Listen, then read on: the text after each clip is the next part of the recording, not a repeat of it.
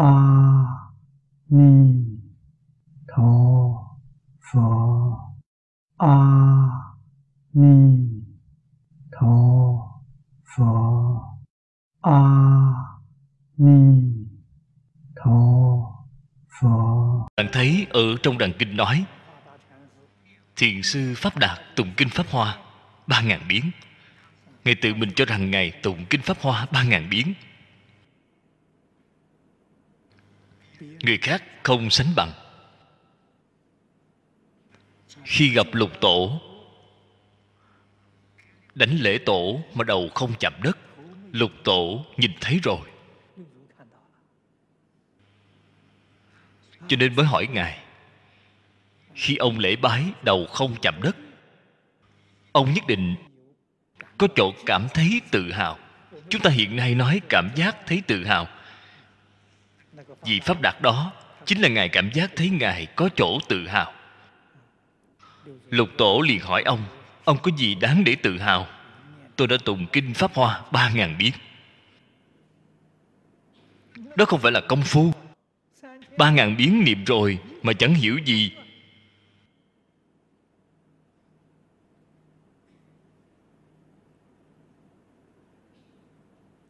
Cái gì là công phu chân thật vậy? Công phu chân thật là xa lìa phân biệt chấp trước. Tâm thanh tịnh rồi, đây là công phu chân thật. Vì là chứng minh, pháp đạt ba ngàn biến kinh pháp hoa, ông còn phân biệt, ông còn chấp trước. Tuy là tụng kinh rất thuộc mà không thông nghĩa lý trong kinh. Nhưng mà không thể nói ông không có lợi thế bởi vì ông có cái nền tảng này. Lục tổ vừa gợi mở, vừa chỉ điểm cho ông. Ông liền giác ngộ ngay. Ông liền sáng tỏ, liền thông đạt. Các vị thử nghĩ, không có định lực của ba ngàn biến kinh này. Ba ngàn biến này phải có tâm nhẫn nại. Không có tâm nhẫn nại, niệm không xong. Cái đó chính là tu định. Không có trí tuệ. Có cái nền tảng này vừa gợi ý thì sao? Trí tuệ liền khai. Cho nên chúng ta phải biết cái gì gọi là công phu. Công phu chân thật. Kinh kim cang rất cao siêu. Vậy chúng ta ở trong đời sống thường ngày, từng ly từng tí đều không nên phân biệt, không nên chấp trước. Mọi việc phải chăm chỉ, phải nỗ lực mà làm tận tâm, tận lực, đem nó làm cho thật viên mãn. Ở trong tâm, như không có việc, không có phân biệt, chấp trước, đi gọi là công phu. Không dính hai bên. Niệm phật cũng không ngoại lệ. Nếu như bạn có thời khóa cố định, ta thời khóa buổi sớm đã định những môn nào, thời khóa buổi tối. Đã định những môn nào phải chăm chỉ làm, không được thiếu ngày nào. Ngoài thời khóa cố định, còn có khóa phụ. Phá phụ hoặc giả là tụng kinh, hoặc giả là niệm phật. Có thời gian thì làm.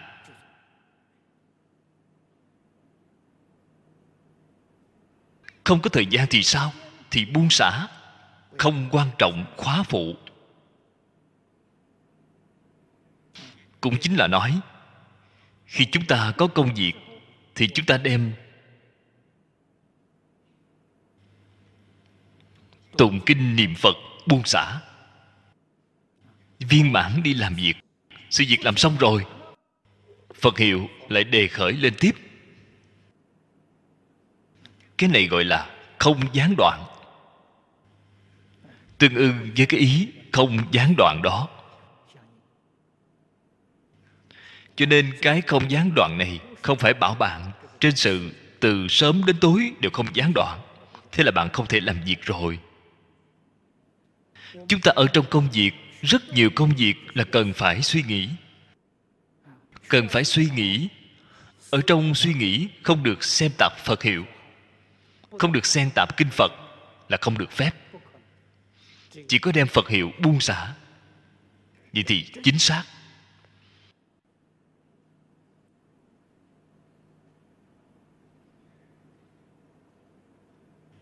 Công phu phải thuận phải thục. Thì bạn đạt được thọ dụng.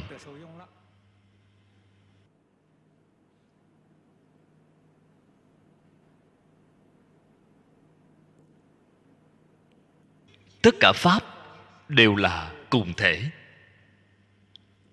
Ở trên tánh thể vốn là một. Nếu lĩnh hội được thì mới biết tâm, phật chúng sanh tam vô sai biệt. Tâm phật chúng sanh tam vô sai biệt. Câu nói này ở trên kinh luận đại thừa nói rất nhiều rất nhiều. Thông thường đồng tu cũng đều có thể nhớ được, cũng đều có thể nói ra được. Nhưng mà ý nghĩa thật sự của nó rất sâu, rất rộng.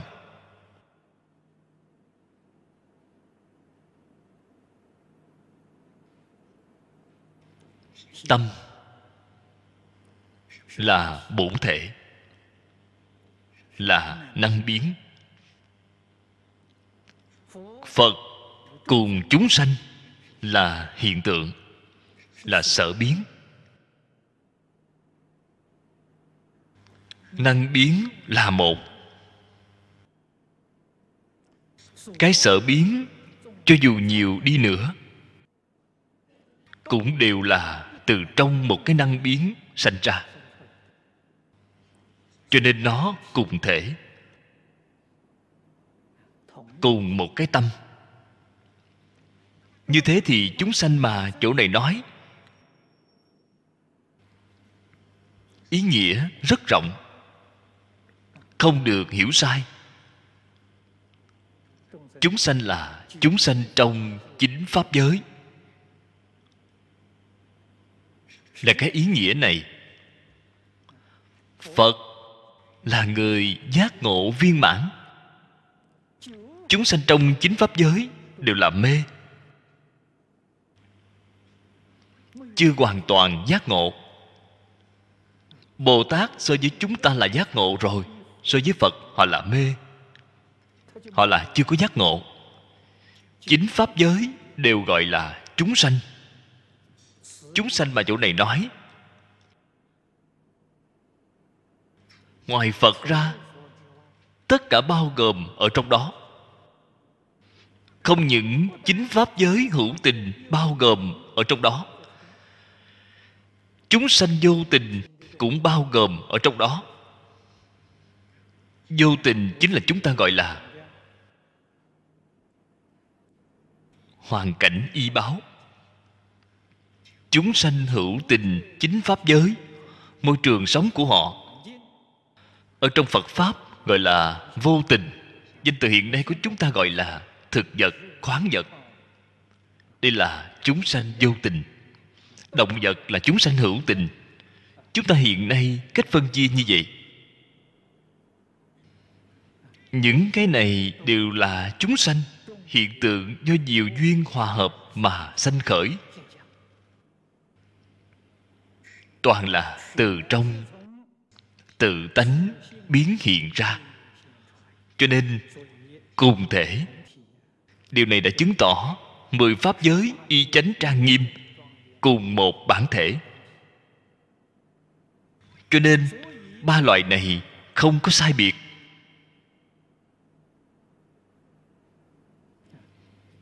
Một là ba ba là một. Thí dụ như, dùng vàng làm trang sức. Mọi trang sức đều là vàng. Chúng ta dùng vàng làm thể chúng ta dùng cùng một loại vàng, tạo ra mười pháp giới.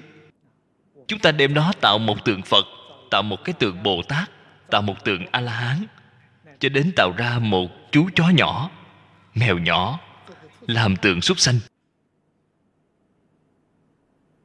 Thành phần là dạng đều như nhau,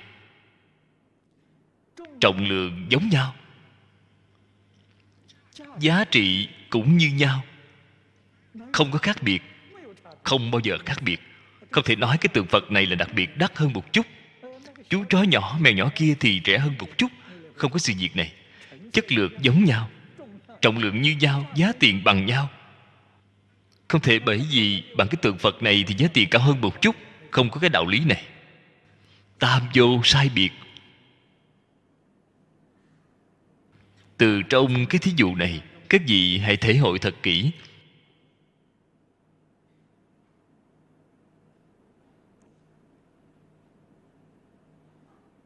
Thể dụng bất nhị. Tánh tướng nhất như.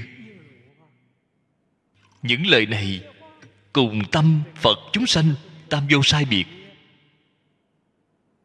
Ý nghĩa hoàn toàn tương đồng cho nên phật thuyết pháp rất nhiều rất nhiều những lời này.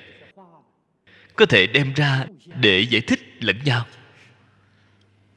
Cái cách này, ý nghĩa của nó, bạn mới thực sự có thể sáng tỏ, mới có thể thể hội được. Phật dùng loại phương pháp này để nói, chỗ tuyệt diệu của ngài chính là bảo chúng ta không nên chấp trước. Nói thế nào cũng được tánh tướng nhất như được, thể dụng bất nhị cũng được, tam vô sai biệt cũng được nói thế nào cũng được. Không nên chấp trước ngôn ngữ, không nên chấp trước danh từ. Vậy là đúng rồi. Cho nên, mọi phương thức chẳng qua là bảo chúng ta lìa phân biệt, lìa chấp trước nếu không thì nói, một danh từ là được rồi, việc gì phải nói nhiều như vậy chứ? Ngài có dùng ý của ngài ở trong đó. Đây cũng là tông chỉ quan trọng ở trong kinh kim cang. Mười phương đều ở trong hư không.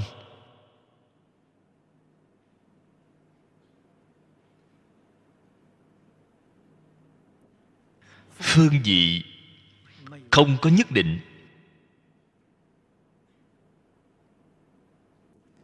Cái này là một hiện tượng giả thiết của chúng sanh. Không có sự thật, gọi là khái niệm trừu tượng. Khái niệm về không gian khái niệm về thời gian đều là khái niệm trừu tượng, không phải chân thật.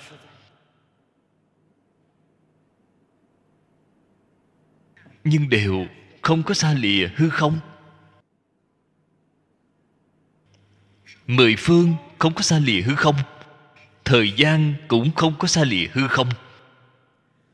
Nếu biết mười pháp giới, cùng ở trong một niệm của ta và người. Mười pháp giới y chánh trang nghiêm. Từ đâu mà biến hiện ra vậy? Là từ trong tự tánh biến hiện ra. Biến hiện ra như thế nào vậy? Là ở trong một niệm biến hiện ra. Nhất niệm chính là có niệm. Là hiện tướng. Vô niệm thì sao? Hiện tướng liền không còn. Có niệm liền hiện tướng. Nhân quả đang xen, mà không ngại đồng một tánh không.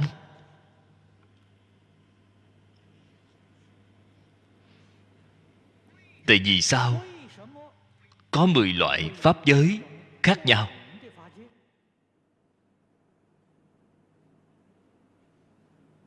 Ở trong đây có nhân, có quả. Nhân duyên quả báo, rất rõ ràng. Không hề rối loạn tí nào cả.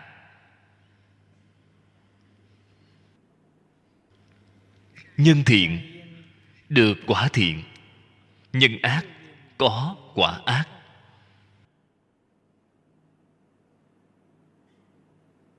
Đây là chân lý. Là định luật.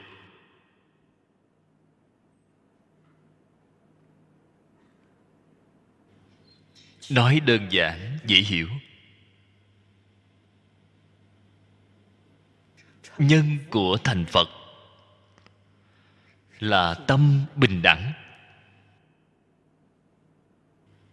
Cái tâm đó làm sao bình đẳng vậy? Không có phân biệt, liền bình đẳng. Tâm vẫn còn phân biệt, thế thì làm sao có thể bình đẳng được?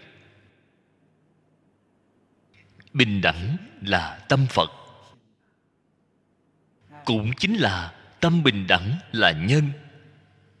Thành phật là quả.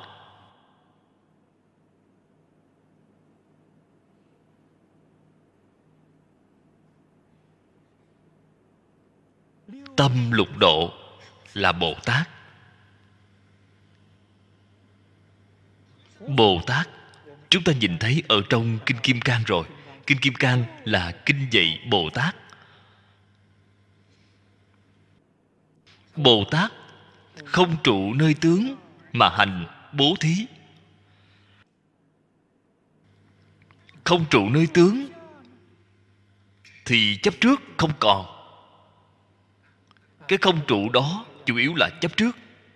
Chấp trước là hết rồi, không chấp trước nữa. Nhi sanh kỳ tâm, sinh tâm khó tránh khỏi, vẫn còn phân biệt. Nhưng mà phân biệt của họ rất mỏng, rất nhạt. Không như chúng ta, cái giới hạn đó dạch ra quá rõ ràng như vậy, nghiêm trọng như vậy, không bằng họ rất nhẹ, rất nhạt. Cho nên, họ là bồ tát.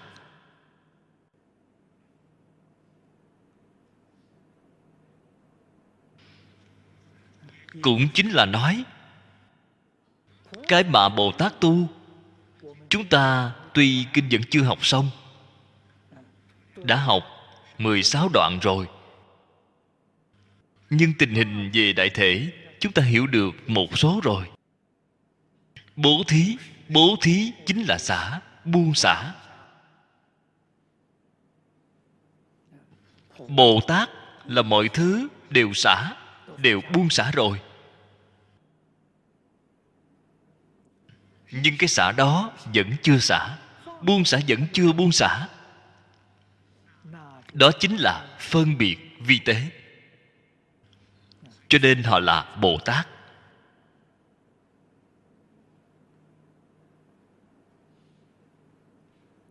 Bích di phật. Tu 12 nhân duyên. 12 nhân duyên là nhân. Quả báo là bích chi phật. Bích chi phật, ở trong tam thừa phật pháp, họ là trung thừa. Nếu như nói là ở trong nhị thừa phật pháp, thế họ cũng là tiểu thừa. Họ cao hơn thanh văn, trí tuệ cao hơn thanh văn. Thanh văn đoạn sự, phiền não sự tướng đoạn rồi. Tham sân si quả thật đúng là không còn. Tập khí vẫn còn vẫn còn cái bộ dạng của tham sân si. Có tham hay không? Thật sự là không còn. Nhưng bộ dạng của tham sân si vẫn còn. Họ thật sự là không còn nữa. Thế nhưng, bích chi phật tập khí cũng không còn. Đây chính là chỗ cao siêu hơn a la hán thanh văn tu tứ đế khổ tập diệt đạo. Nhân gì, quả gì đâu có thể sai được, là không thể sai được. Thanh văn dùng pháp tứ đế khổ tập diệt đạo. Đoạn hết kiến tư phiền não trong tam giới rồi. Vậy thì dứt sanh tử ra khỏi tam giới vượt qua lục đạo luân hồi.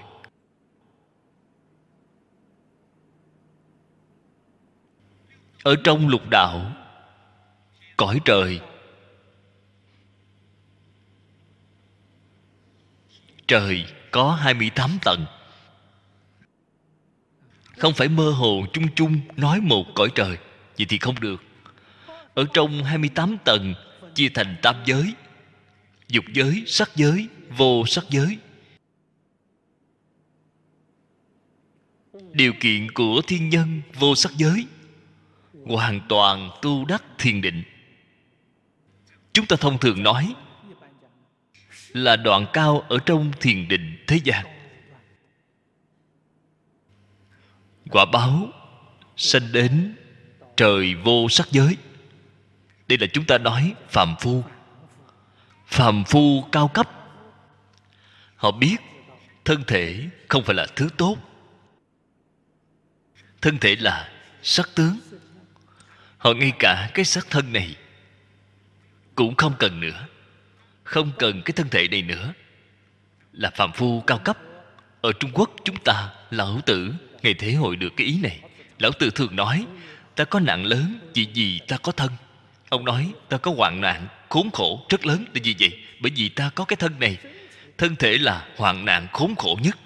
Không có thân thể thì tốt biết bao phàm phu cao cấp. Ở trong vô sắc giới, không có thân thể. Người bình thường chúng ta gọi là linh giới. Đại khái, có cái ý này. Ở trong phật pháp nói, có thần thức trú ở trong cái cảnh giới đó. Họ không cần thân thể.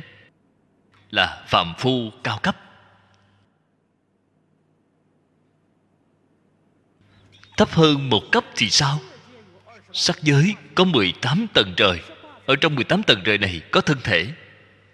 Đương nhiên, có thân thể thì có môi trường sống của thân thể. Cái thân thể này cần trú, cần nhà để trú. Cần môi trường để cư trú. Họ không có dục, họ có sắc, họ có y phục họ không cần ăn uống. Họ không có ăn uống. Thiên nhân sắc giới. Lấy hỷ lạc, thiền duyệt làm thức ăn. Họ không cần ăn uống. Từ đó cho thấy, chúng ta cần ăn uống để duy trì mạng sống của chúng ta. Thực ra, đây cũng là quan niệm sai lầm không ăn cơm vẫn có thể sống bình thường, sống rất tốt. Nếu bạn không tin, thì bạn hãy thử xem niên phổ của lão hòa thượng hư dân. Ở trong thư viện này có rất nhiều nơi đều có thể xem thấy. Lão hòa thượng hư dân cách chúng ta không quá xa. Ở trong niên phổ ghi chép, lão hòa thượng thường xuyên nhập định giao định là 10 ngày nửa tháng.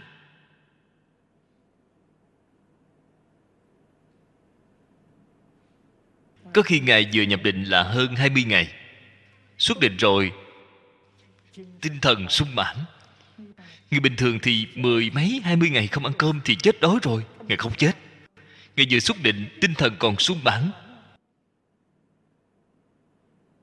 Đây là chứng minh lời phật nói, thiên nhân sắc giới lấy hỷ lạc thiền duyệt làm thức ăn, là có đạo lý. Thiên nhân sắc giới đều có thiền định rất sâu, không cần ăn uống. Cho nên họ gọi là sắc giới không có dục. Dục là nói cái gì? Ngũ dục, tài sắc, danh, thực, thùy. Năm cái thứ này họ không có nữa. Từ đó cho thấy, dục giới có sáu tầng trời thiên nhân sáu tầng trời dục giới, tài sắc danh thực thùy, đều có. Chẳng qua, càng lên phía trên, càng tan nhạt nhưng mà, họ vẫn còn cần phải có. Chỉ là rất tan nhạt mà thôi. Không giống như nhân gian chúng ta, đậm đặc, ngũ dục như vậy. Họ nhạt rồi, họ vẫn có cho nên sắc giới, cùng với sắc giới phải tu thiền định.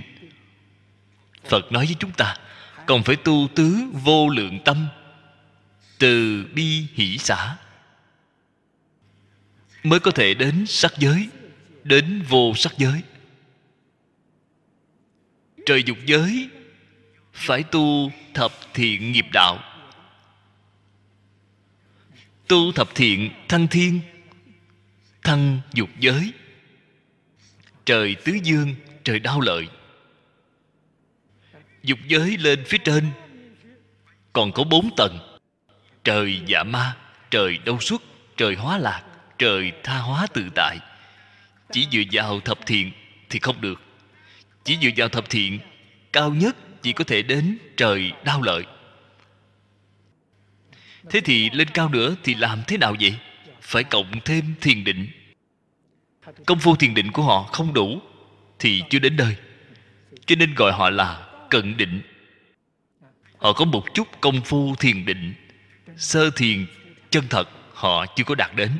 Họ đạt đến sơ thiền, thế là về trời sắc giới rồi, không ở dục giới nữa. Cho nên họ chưa có thể thành công, chưa tu thành công cái định đó, cộng thêm thập thiện nghiệp đạo mới có thể sanh về bốn tầng trời trên dục giới. Nghiệp nhân của người là ngũ giới thập thiện.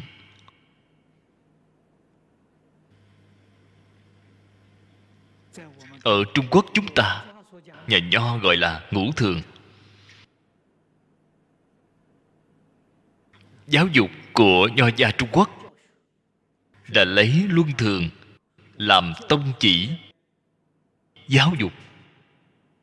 Luân là luân lý, chính là dạy cho bạn quan hệ giữa người với người, quan hệ giữa người cùng với trời đất, quan hệ giữa người cùng với dạng vật. Đây gọi là giáo dục luân lý. Thường là nói tu dưỡng phẩm đức thường đạo là quyết định không được xa lìa. Ngũ thường là nhân lễ nghĩa trí tính. Nhân từ, đạo nghĩa. Trí tuệ, lễ tiết. Tín dụng muốn nói năm điều này, đây mới được xem là người. Chỗ khác nhau giữa người với cầm thú. Người chú trọng năm loại đức hạnh này. Đầy đủ năm loại đức hạnh này, đời sau có thể được thân người. Nếu như không có năm điều này, đời sau là không thể được thân người. Ở trong phật pháp gọi là ngũ giới. Ý nghĩa của ngũ giới cùng ngũ thường của nhà nho nói là giống nhau. Đây là danh tướng khác nhau mà ý nghĩa hoàn toàn tương đồng. Bạn thí dụ nói, nhà nho nói, nhân từ. Nhà phật nói không sát sanh. Không sát sanh chính là nhân từ. Không trộm cắp chính là nghĩa không tà dâm chính là lễ. Không uống rượu là trí tuệ. Không vọng ngữ là tín dụng. Ý nghĩa giống nhau mà. Cho nên, ngũ giới, ngũ thường thật sự làm được, thì đời sau mới có thể được thân người. Chúng ta tự mình cần phải bình tĩnh, suy nghĩ xem, năm điều này ta đã làm được chưa? Nếu như chưa được, thì đời sau không thể được thân người. Thân người không đạt được thì được cái gì vậy? Hãy xem trở xuống nữa. Súc sanh. Nghiệp nhân của súc sanh là ngu si. Ngu si đọa súc sanh. Sao gọi là ngu si vậy? Cái nào là thật, cái nào là giả, bạn hiểu không rõ ràng. Xem cái thật cho là giả, cái giả cho là thật. Đây là ngu si. Chúng ta ngày nay nói tu hành, phật pháp là chánh pháp. Đem chánh pháp cho là tà pháp tà pháp cho là chánh pháp. Đây là ngu si.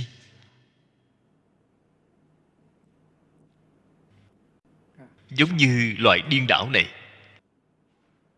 thiện ác điên đảo rồi. Thấy sai rồi. Cái thiện cho là ác, cái ác cho là thiện. Tà chánh điên đảo, việc tà cho là chánh, việc chánh xem nó là tà đúng sai điên đảo. Đây gọi là ngu si. Hồ đà hồ đồ. Hiểu không rõ ràng. Thế cái nhân này đời sau là nhân súc sanh.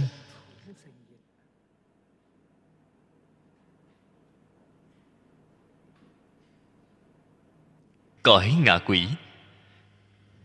Nghiệp nhân của ngạ quỷ là tham. Bất kể tham cái gì, tham là nghiệp nhân của ngạ quỷ, tham tài, tham sắc, tham danh. Cho đến tham phật pháp cũng phải biến thành ngạ quỷ. Không phải nói đối tượng bạn tham là bạn có tâm tham tâm tham là tâm ngạ quỷ. Một người tâm tham rất nặng, đầu quỷ, não quỷ. Tâm tham chính là tâm quỷ mà. Quỷ chính là tham. Chúng ta thử nghĩ, ở trong nghiệp nhân của mười pháp giới này, chúng ta rốt cuộc là đường nào nặng, là nghĩ đến tương lai chúng ta sẽ đi đến đường đó? Điều này cũng không cần hỏi người khác đâu.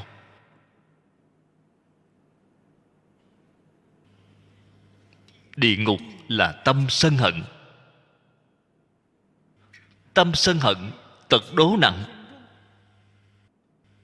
Quả báo là ở địa ngục. Cho nên bạn mới biết, tham sân si, đây gọi là tam độc phiền não. Quả báo ở địa ngục, ngạ quỷ súc sanh. Quả báo của tham sân si vô cùng đáng sợ phật dạy chúng ta phải lìa tham sân si. Dùng bố thí để đối trị tham độc dùng nhẫn nhục để đối trị sân độc dùng trí tuệ để đối trị ngu si.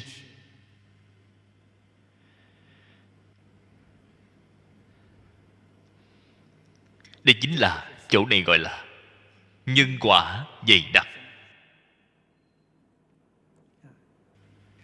Đây là từ phương diện lớn mà nói. Nói kỹ, nói không hết.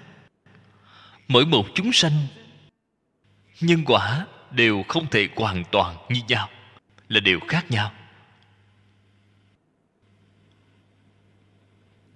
Hiểu rõ cái đạo lý này hiểu rõ cái chân tướng sự thật này, mới biết được giọt nước, hạt cơm đều do tiền định. Ai định vậy? Tự mình làm, tự mình chịu. Không phải người khác định cho chúng ta. Hoàn toàn không liên quan gì với người.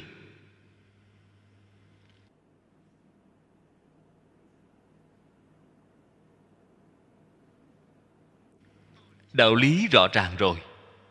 Chân tướng hiểu rõ ràng rồi. Chúng ta biết được, vận mạng của mình là do mình tạo. Mình có năng lực tạo vận mạng, thì đương nhiên có năng lực thay đổi vận mạng, thay đổi triệt để nhất.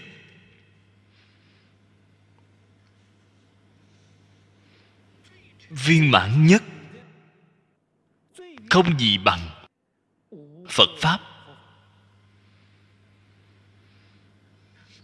Thế gian đủ cách cải tạo vận mạng, cho dù cải được, cũng cải rất hữu hạn.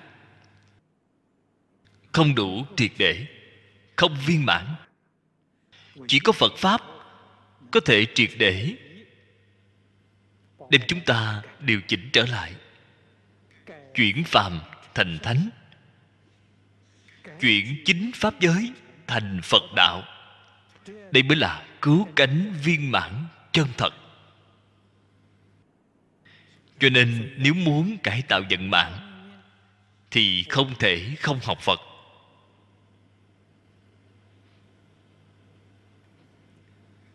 Vậy thì, dưới đây nói, nhi bất ngại đồng nhất tánh không. Thập phương, giai tại hư không trung. Thập pháp giới, y chánh trang nghiêm. Đều ở trong tự tánh của chúng ta. Bất ngại đồng nhất tánh không. Tự tánh. Không có một vật tướng của nó là tướng không? Chính là cái mà lục tổ nói, xưa đây không một vật, tướng của nó là cái tướng này. Tuy nó không, nó là hư không. Nó không ngại trụ tướng phát huy. Mười pháp giới y chánh trang nghiêm, cái tướng này hiện ra ở trong đó không trở ngại.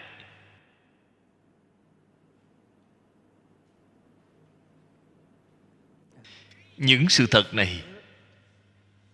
Chúng ta cũng phải thật dùng tâm mà thể hội. Kinh lăng nghiêm thực sự là một bộ kinh điển rất hay.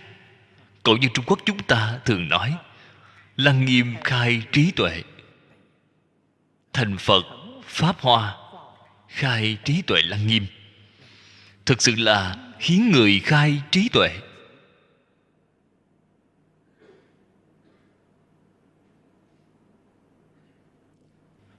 Trong kinh lăng nghiêm là có rất nhiều thí dụ hay. Chứng minh hư không cùng tất cả hiện tượng của chúng ta không chướng ngại nhau. Là giống như chúng ta hiện nay xem màn hình tivi vậy. Ở trong cái màn hình đó, không có gì cả.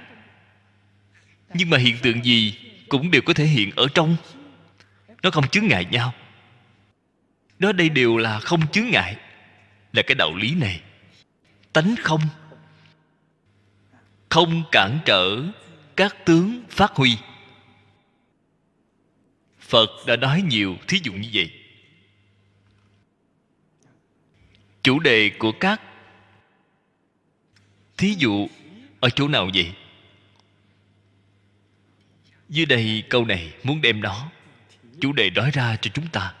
Chủ đề chính là phước đức không thể suy lường. Tu bồ đề, bồ tát, bất trụ tướng, bố thí, phước đức diệt phục như thị, bất khả tư lượng. Là giống như phần trước nói, hư không pháp giới vậy, không thể suy lường. Hư không vô tướng, bất ngại chư tướng phát huy. Chánh tự, bố thí, bất trụ tướng. Bất trụ tướng, bố thí. Chánh tự, hư không, bất khả tư lượng. Hư không không có tướng. Tâm tánh, không có tướng. Nhưng mà có thể hiện mười pháp giới. Đây là giống như bố thí không dính tướng. Bố thí không trụ tướng là giống như hư không giống như pháp giới vậy. Không thể suy lường. Bồ tát năng như thử, hữu nhi bất hữu, không nhi bất không, phương thị bối trần hợp giác. Trần là mê, là ô nhiễm. Bối là xả bỏ, xa lìa nó.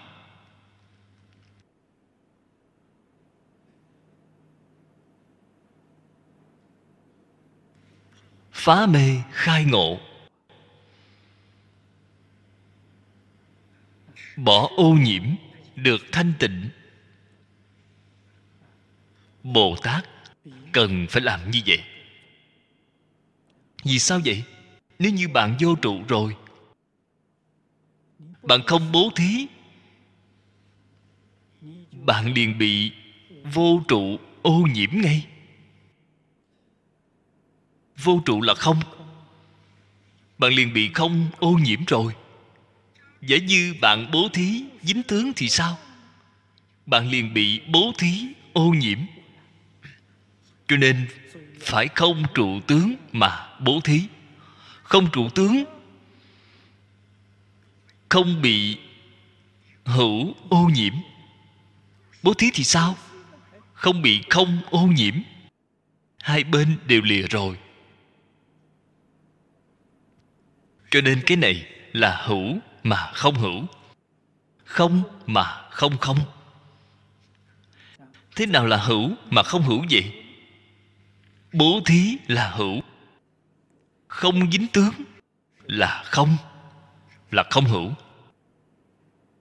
Thế nào là không mà không không vậy? Không chấp trước là không. Nhưng mà không chấp trước mà hành bố thí hành bố thí là không không rồi. Đây gọi là không dính hai bên. Đây mới thật là bối trần hợp giác. Có thể, có dụng. Thể là không, tướng là hữu. Không cũng không dính. Hữu cũng không dính, không hữu hai bên đều không dính.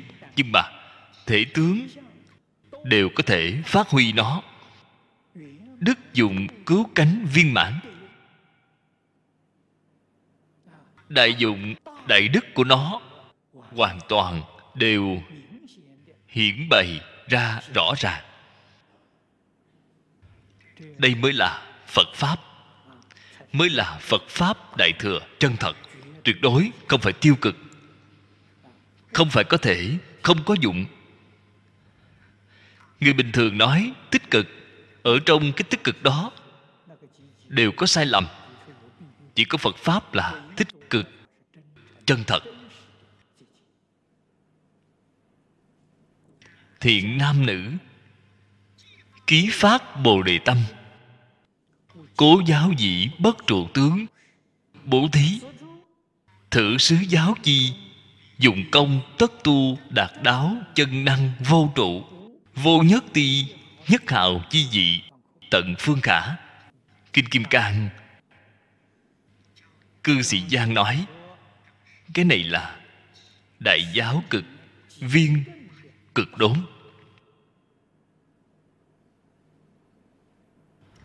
Ông là khẳng định cái ý này.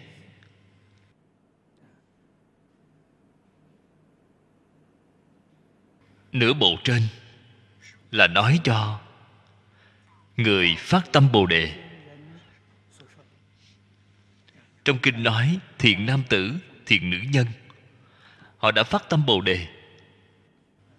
Sao gọi là phát tâm bồ đề vậy? Phát cái tâm học phật.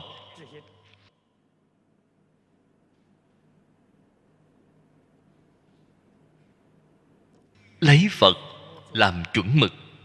Ta cố gắng bằng ngài ta học tập theo ngài. Ta phải học tập giống như ngài vậy. Đây gọi là học phật. Không phải chúng ta hiện nay gọi là học phật. Học một chút kinh điển, học cách niệm phật, thậm chí là học dùng pháp khí. Đây không phải là người phát tâm học phật, mà trong kinh kim cang đã nói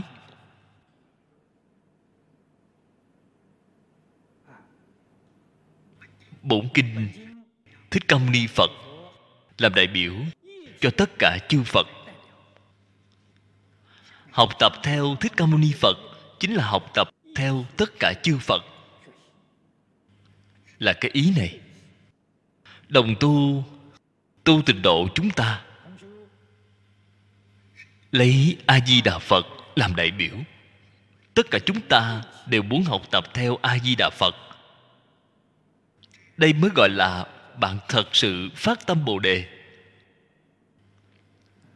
Bạn vừa phát tâm bồ đề, phật nhất định phải dạy cho bạn.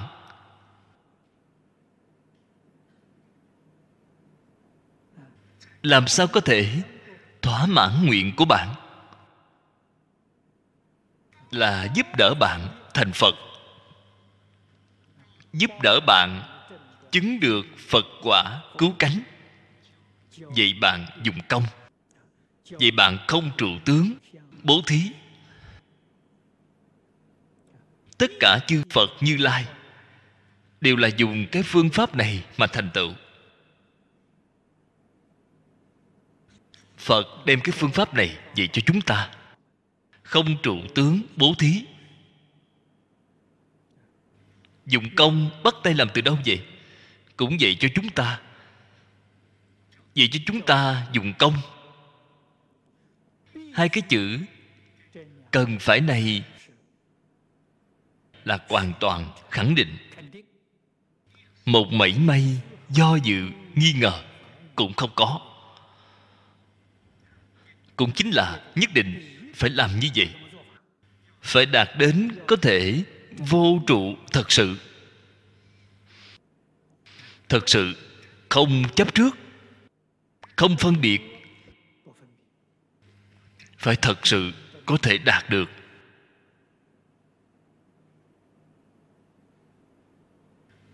Nếu như còn có một mảy may phân biệt chấp trước.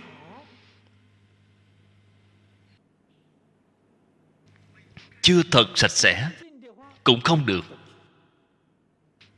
Bởi vì bạn phát tâm học thành phật bạn không phải thành bồ tát, không phải thành a la hán thành bồ tát, thành a la hán bạn cái phân biệt chấp trước này đã đoạn rất nhiều rồi, vẫn còn một chút.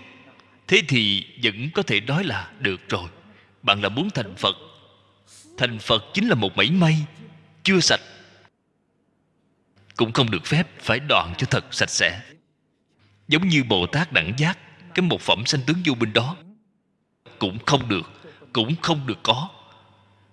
Đều phải đem nó đoạn sạch sẽ đi. Sau cùng câu này là tổng kết của một đoạn lớn. Tu bồ đề, bồ tát đản ưng như sở giáo trụ. Bồ tát chỉ cần ý nghĩa của chữ đảng này chính là chỉ cần. Là cần phải, như lời phật dạy. Bạn hỏi, cần phải trụ như thế nào? Trụ như thế này là được rồi. Đây là quy kết về trụ vô trụ là đúng. Không được phép có một cái chỗ trụ quy kết về vô trụ. Đây là chánh trụ. Là giống như chư phật như lai vậy. Chánh chỉ ưng vô sở trụ. Ý nghĩa của câu nói này chính là nên không chỗ trụ. Bạn trụ vào chỗ nào vậy? Trụ vào chỗ nên không chỗ trụ.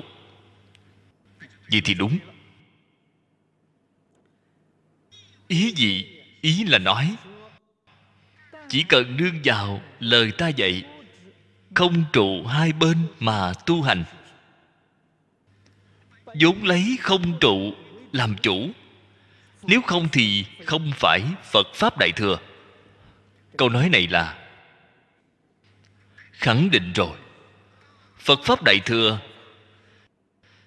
là xây dựng ở trên nền tảng của vô trụ nếu như bạn có trụ, thì không phải phật pháp đại thừa. Vô trụ mới là phật pháp đại thừa. Chúng ta nói rõ ràng thêm một chút, nói minh bạch một chút.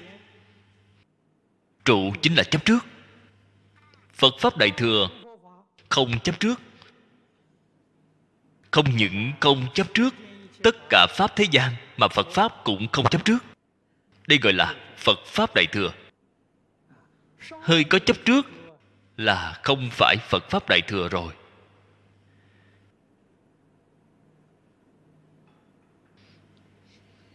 Từ chỗ này, chúng ta cũng sáng tỏ rồi. Sáng tỏ cái gì vậy? Sáng tỏ cái gì gọi là phật pháp? Có phân biệt, có chấp trước thì không phải phật pháp lìa tất cả phân biệt chấp trước, đó gọi là phật pháp.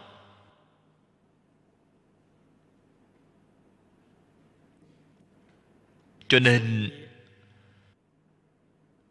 ở trong đàn kinh có ghi chép, khi lục tổ gặp được ấn tông, pháp sư ấn tông hiếm có, rất không dễ dàng không phải là người thông thường. Ấn tông năm ấy là vị pháp sư lớn nổi tiếng nhất ở khắp vùng quảng đông, là được đại chúng rất kính ngưỡng. Lục Tổ đã sống chung ở trong nhóm thợ săn 15 năm. Liệt khỏi nhóm thợ săn đến Quảng Châu, Gặp được Pháp Sư Ấn Tông đang giảng kinh Niết Bàn. Gặp được cái cơ duyên này, Vì sao? Pháp Sư Ấn Tông biết Ngài là truyền nhân của Hòa Thượng Ngũ Tổ Hoàng Nhẫn, Chính là Tổ sư đời thứ sáu của Thiền Tông. Lập tức liền đối với ngài thêm cung kính hơn. Người khác không làm được.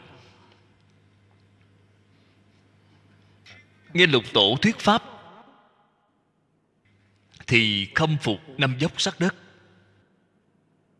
Ngài đã hỏi một câu, khi ngài ở hoàng mai, ngoài ngũ tổ truyền pháp cho ngài ra, ngũ tổ bình thường có nói, có giảng đến những thiền định giải thoát này hay không? Lục tổ trả lời như thế nào vậy? Thiền định giải thoát là hai pháp. Hai pháp thì không phải là phật pháp. Hai pháp là có phân biệt, có chấp trước. Bạn thấy chẳng phải tương đồng với ý nghĩa kinh này sao? Có phân biệt, có chấp trước, không phải là phật pháp. Phật pháp là pháp không hai. Pháp không hai không có phân biệt chấp trước. Ấn tông thế độ cho ngài. Cho nên thầy, thế độ của lục tổ là ấn tông. Sau khi ấn tông thế độ cho ngài, ngược lại bái ngài làm thầy. Thật ít gặp, hy hữu. Bạn nói cái tâm lượng này bao lớn? Bạn nói tâm của ngài thanh tịnh cỡ nào? Ở người khác, tâm lượng nhỏ. Tôi nhận anh làm đồ đệ là rất may mắn rồi. Tôi còn xoay lại bái anh làm thầy à? Ngày vừa bái tổ làm thầy vậy các vị thử nghĩ xem, lục tổ lập tức được nâng lên rồi. Ngài giống vậy là đứng đầu mà, hiện nay nâng lục tổ lên rồi. Tổ là đứng đầu của đứng đầu. Pháp duyên của lục tổ thù thắng như vậy, có thành tựu được như vậy. Cái công đức này, thấy là của ấn tông.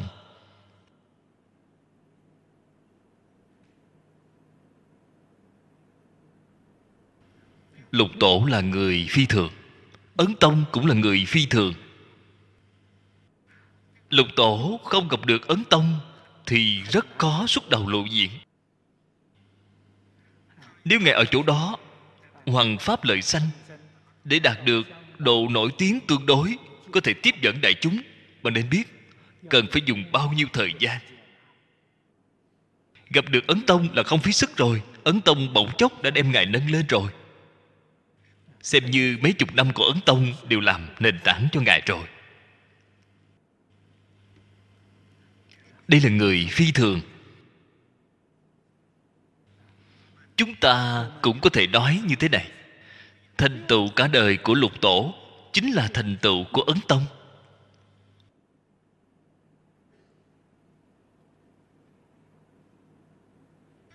Thật sự mà nói ấn tông còn cao siêu hơn lục tổ.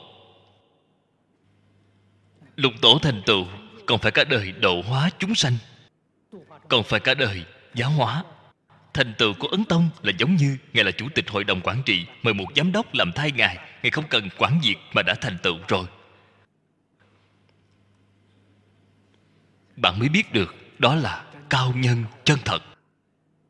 Cho nên ấn tông nói thật ra, cần phải nói rằng đó là phật bồ tát tái lai. Bởi vì phàm phu không có cái độ lượng lớn như vậy, không có trí tuệ cao như vậy.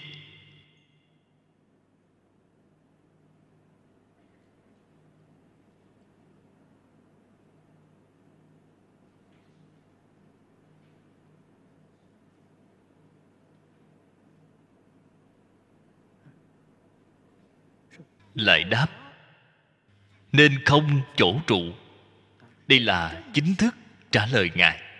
Đã nói nhiều như vậy. Phần trước, tôn giả tu bồ đề nói, phải trụ như thế nào? Hàng phục tâm như thế nào? Đến chỗ này mới tổng kết, mới chính thức trả lời ngài. Ý bảo chỉ cần, theo lời ta dạy, không trụ hai bên mà tu hành.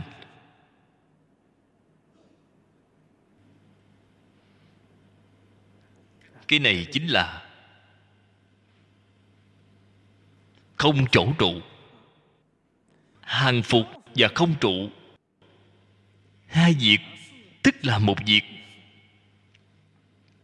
Tôn giả thịnh giáo, hai vấn đề. Phải trụ như thế nào? Làm sao hàng phục tâm? Đại đáp, nên không chỗ trụ. Đây là chính thức trả lời ngài. Đã nói nhiều như vậy. Phần trước, tôn giả tu bồ đề hỏi, phải trụ như thế nào? Hàng phục tâm như thế nào? Đến chỗ này mới tổng kết, mới chính thức trả lời ngài. Ý bảo chỉ cần theo lời ta dạy, không trụ hai bên mà tu hành.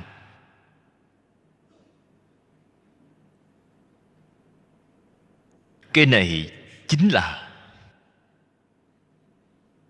không chỗ trụ. Hàng phục và không trụ. Hai việc, tức là một việc. Tôn giả thịnh giáo hai vấn đề. Phải trụ như thế nào? Làm sao hàng phục tâm? Đã hỏi hai vấn đề. Thế tôn trong khi trả lời đem hai vấn đề hợp chung lại để đáp. Hai vấn đề đó thật ra là cùng một ý nghĩa. Hàng phục và không trụ. Hai việc nói thật ra chính là một sự việc. Bắt tay tu hành chính là một chữ xả.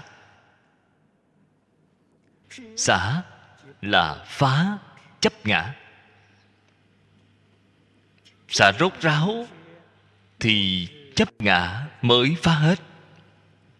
Xả, phải xả rốt ráo. Đây là câu nói chân thật. Cho nên, đến quả địa như lai, thật sự là vô ngã. Ngã xả hết rồi. Các vị thử nghĩ bồ tát đẳng giác vẫn còn một phẩm sanh tướng vô minh chưa phá. Ai chưa phá? Ngã chưa phá vẫn có ngã. Như thế thông thường chúng ta nói a la hán chấp ngã đã phá rồi, đã không còn ngã nữa. Là không xem cái thân này là ngã nữa. Không còn xem tất cả pháp là ngã. Cái niệm ngã vi tế này vẫn còn chẳng qua là họ không lấy thân làm ngã, không lấy ngụ uẩn làm ngã. Thế là có thể xuất tam giới, là thoát khỏi luân hồi. Cần phải cái ý niệm ngã đó cũng không còn. Thế thì được. Một phẩm sanh tướng vô minh cuối cùng mới có thể phá nổi. Đẳng giác bồ tát. Thượng hữu nhất phân pháp chấp, dị phá tất chí phật quả phương cứu cánh xã cố phật pháp tự thủy chí chung chỉ nhất xã tự. Xá giả, chánh thị bất trụ không, bất trụ hữu. Đây là nói rõ với chúng ta. Tổng cương lĩnh tu học của phật pháp đại thừa chính là hành ư bố thí mà trong bổn kinh nói. Điều quan trọng của hành ư bố thí là phải không chấp trước. Cũng chính là thế tôn nói là ưng vô sở trụ. Vậy thì chỗ này thì sao? Chính là xả hai bên có không đều xả từ sơ phát tâm, mãi đến thành phật, không có gì khác. Chỉ có xả mà thôi. Xả cũng chính là, bình thường nói là, buông xả. Đến bồ tát đẳng giác vẫn còn một phẩm, sanh tướng vô minh chưa phá.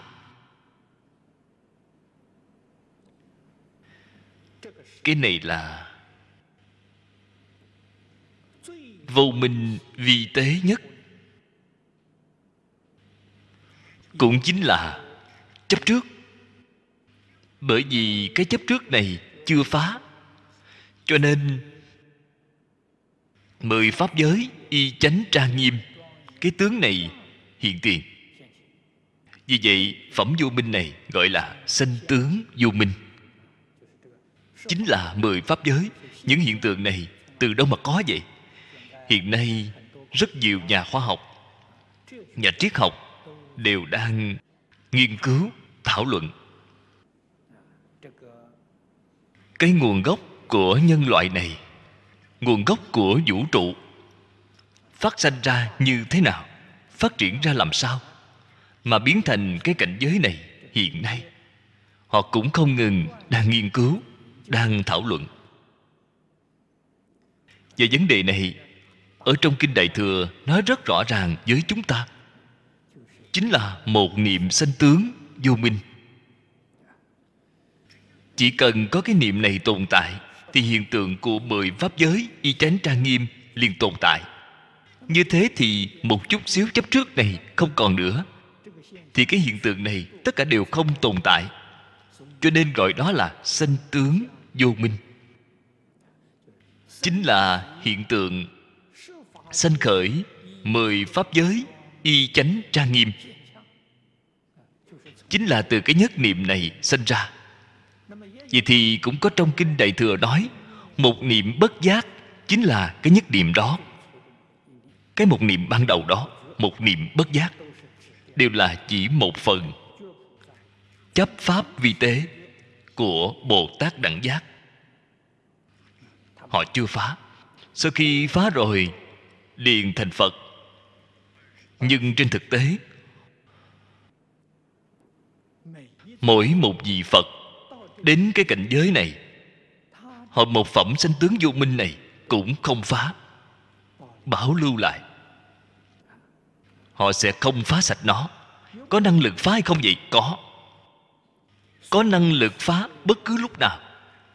Nhưng mà họ không phá. Tại vì sao không phá vậy? Vì phải độ vô lượng, vô biên chúng sanh.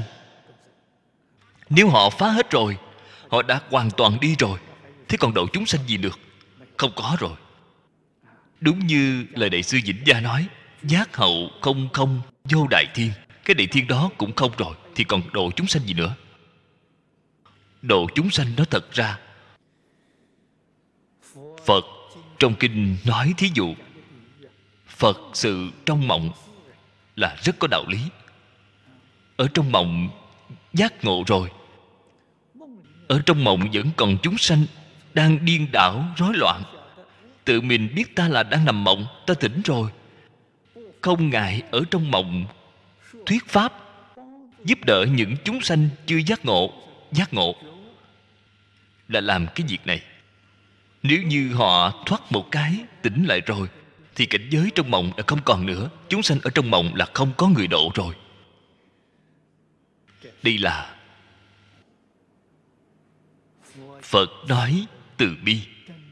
Thật sự từ bi đã đến cực điểm điểm này trong phật pháp gọi là lưu hoặc dần sanh. Lưu lại một phẩm, sanh tướng vô minh. Những cái khác đều không giữ lại. Tất cả buông xả rồi. Chỉ có bảo lưu một phẩm này. Bởi vì bảo lưu một phẩm này, họ mới có thể ở trong mười pháp giới giống như cái mà trong phẩm phổ môn nói, cần dùng thân gì độ được, liền có thể thị hiện thân ấy. Một phẩm sinh tướng dung minh này phá rồi. Thế là toàn bộ đều không còn nữa. Cho nên họ muốn lưu lại một phẩm. Chúng ta thấy phật. Phật cũng lưu lại một phẩm. Nếu phật không lưu lại một phẩm thì làm sao có thể đến cái thế giới này để thị hiện được? Chỉ cần đến thị hiện, đó đều lưu lại một phẩm. Một phẩm sanh tướng vô minh sau cùng đều giữ lại. Thế nhưng chúng ta phải biết, họ không phải không có năng lực đoạn. Có năng lực mà không đoạn. Cái này không đoạn là sao? Là vì tất cả chúng sanh. Cái này gọi là đại từ đại bi. Cho nên đến quả địa mới là xả rốt ráo. Đại tâm lượng, đến vô lượng, vô biên. Mới là a nậu đa la tam miệu tam bồ đề. Cái danh từ này, chúng ta ở trong kinh đại thừa thấy rất nhiều rất nhiều rồi. Phần trước cũng đã báo cáo qua với các vị bởi vì đạo tràng. Mỗi ngày đều có đồng tu mới đến. Không nghe được phần trước. Thế là nhiều ít cũng phải giảng vài câu. Để bổ túc, chỗ họ chưa có nghe được. Cái danh từ này là có thể dịch thành trung văn. Dịch thành ý nghĩa của trung văn là vô thượng chánh đẳng, chánh giác. Tại vì sao không dịch vậy? Câu này gọi là tôn trọng, không dịch. Phật pháp đại thừa nói ở trên pháp chính là câu này. Nếu như bạn đạt được vô thượng, chánh đẳng, chánh giác, bạn đạt được cái pháp này rồi như thế là thành phật. Bạn đã chứng được phật quả rồi. Cho nên phật là danh xưng ở trên quả địa. Cái này là danh xưng của quả pháp. Giống như một cái là học vị, một cái là tính chỉ mà bạn tu. Là cái ý nghĩa này. Nếu dùng cách nói hiện đại để nói, mọi người tương đối dễ dàng thể hội hơn. Câu này chính là trí tuệ cứu cánh viên mãn. Trí tuệ đến cứu cánh viên mãn, vậy là không gì không biết. Quá khứ, hiện tại, vị lai. Chỗ này, chỗ kia, không gì không biết, không gì không thể. Chính là cái ý này. Phật nói cho chúng ta biết trí tuệ, cứu cánh viên mãn. Không phải chỉ chư phật như lai mới có.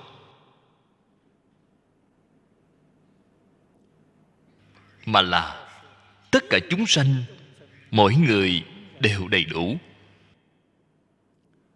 Mỗi người đều có. Tất cả đều có. Đã có. Tại vì sao chúng ta hiện nay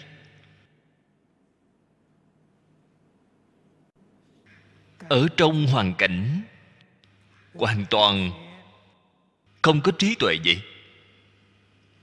Nguyên nhân này là gì? Xem câu này liền biết ngay. Tâm lượng nhỏ rồi. Tâm lượng không lớn. Cho nên trí tuệ của bạn không thể hiện tiền. Đây là sự thật. Trí tuệ là mở rộng theo tâm lượng. Tâm lượng của bạn càng lớn, thì trí tuệ càng lớn. Thiên nhân, trí tuệ lớn hơn cõi người chúng ta. Đạo lý ở đâu vậy? Tâm lượng của họ lớn hơn chúng ta.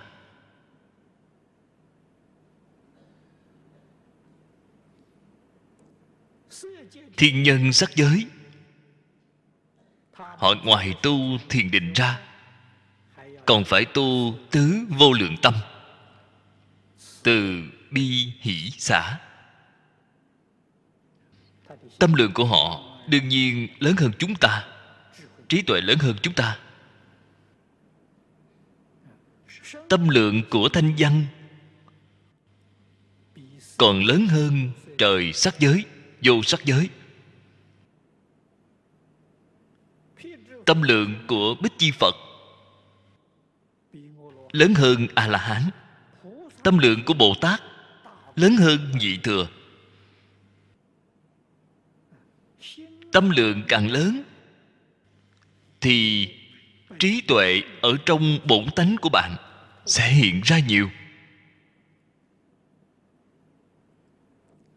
Cho nên tâm lượng nhỏ không được.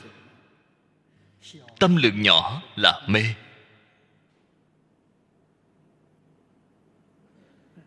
Đến bồ tát đẳng giác. Phần trước giảng rồi, vẫn còn một phần pháp chấp chưa phá. Cho nên, tâm lượng của họ không bằng phật. Tâm lượng của phật mới thực sự đạt đến cứu cánh viên mãn.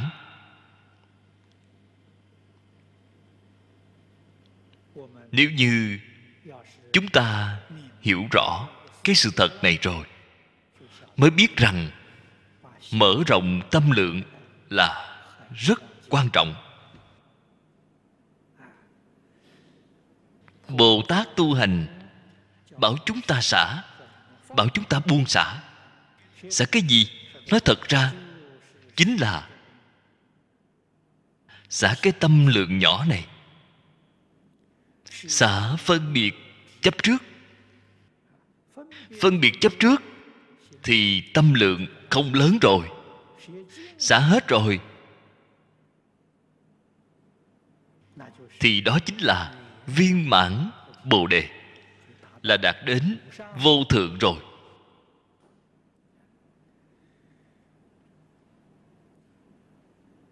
Xin xem một đoạn kinh văn dưới đây. Tu bồ đề, ư ý dân hà khả dĩ thân tướng kiến như lai bất. Đây là đoạn thứ 19 Đề mục của tiêu đề nhỏ là Cánh minh sở dĩ. Sở dĩ là đạo lý. Tại sao như vậy? Phần trước nói, Có thể nói là Tương đối rõ ràng rồi.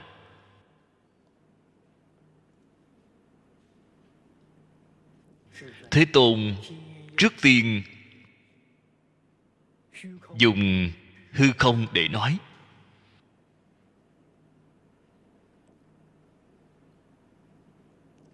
Nói rõ, không trụ tướng bố thí, phước đức không thể suy lượng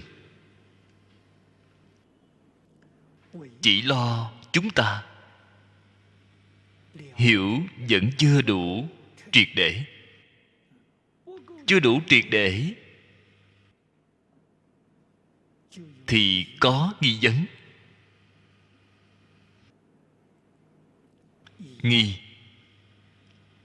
Cái chướng ngại đó rất lớn. Bạn thấy ở trong phiền não tham sân si mạng. Kế đó chính là nghi. Nghi có thể chướng ngại thánh đạo. Là chướng ngại to lớn ở trong quá trình tu hành của bồ tát. Cần phải đoạn sạch nghi tình mới được. Thế tôn rất từ bi. Chỉ lo nghi hoặc của chúng ta vẫn không thể đoạn tận. Cánh minh sở dĩ lại tiến thêm một bước. Nói rõ, đạo lý tại vì sao như vậy? Dưới đây dùng phương thức vấn đáp bảo tôn bồ đề hỏi ngài. Ư ý dân hạ, ông cho rằng như thế nào? Ý của ông cho rằng như thế nào? Khả dĩ thân tướng kiến như lai bất. Ở trong đây từng câu từng chữ, chúng ta đều phải chú ý. Mỗi một chữ, hàm nghĩa đều sâu rộng vô cùng khi học đến phần sau, bạn sẽ phát hiện cái đẹp của văn tự trong kinh kim cang. Văn tự ngắn gọn, trong sáng. Thực sự là án văn chương hay vô cùng. Phật ý nhược dị nhữ đẳng. Chúng sanh năng tựu thân tướng kiến nhữ chi bản tánh giả.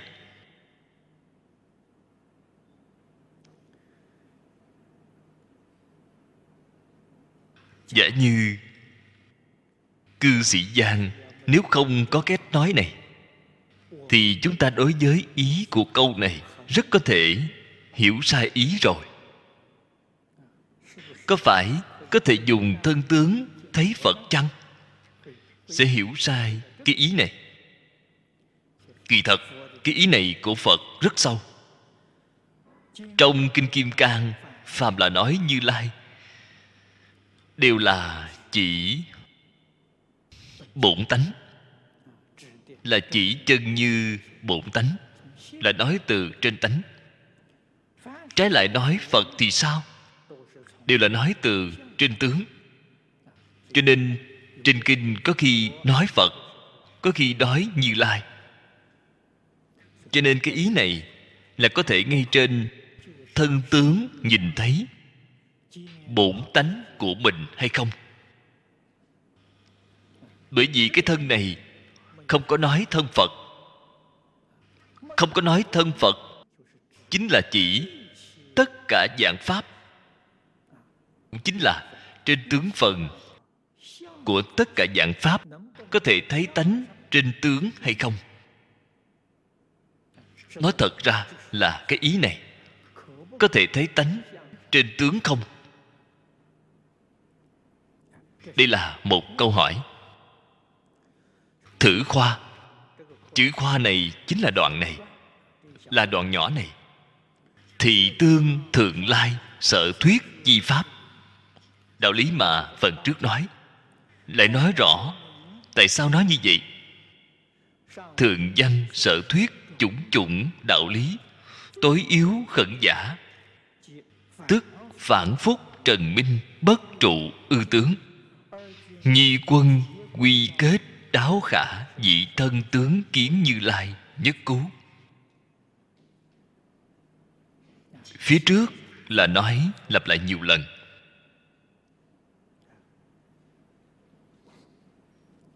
Trên thực tế, vì sao?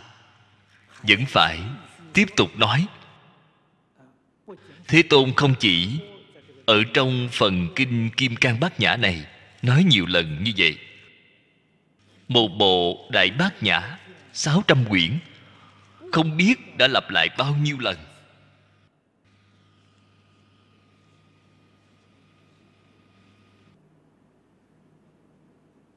Chúng ta thử nghĩ, nói đi nói lại nhiều lần như thế, có cần thiết như vậy không?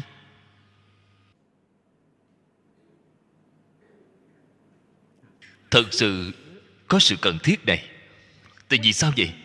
Lặp lại nhiều lần như vậy. Mà bạn vẫn không buông xả mà.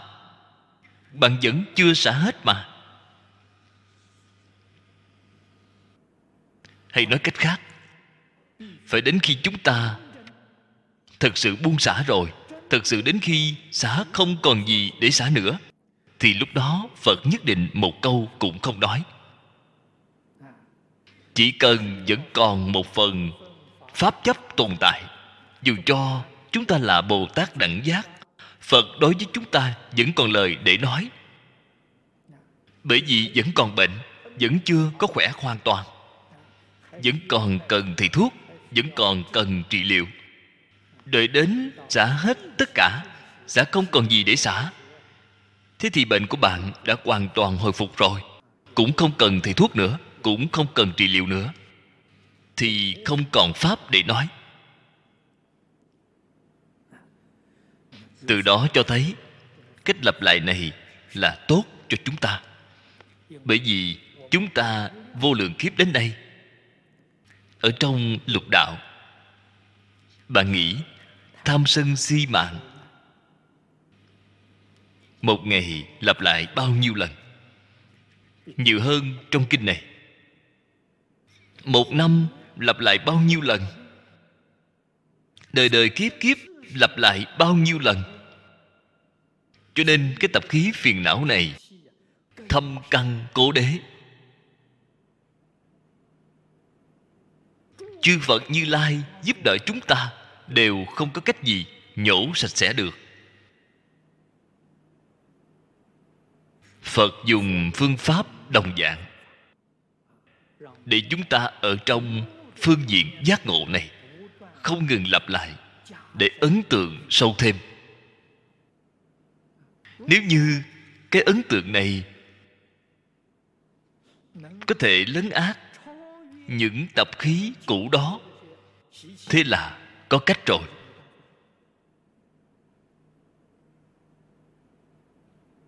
Đây chính là cổ nhân nói, phải biến chỗ lạ thành chỗ quen. Biến chỗ quen thành chỗ lạ. Chúng ta đã thành công rồi. Chỗ quen chính là chỉ tham sân si. Tham sân si quá quen rồi. Chúng ta phải xa lìa. Phải đem nó buông xả, phải đem nó xả bỏ. Xa lánh nó, biến nó thành xa lạ.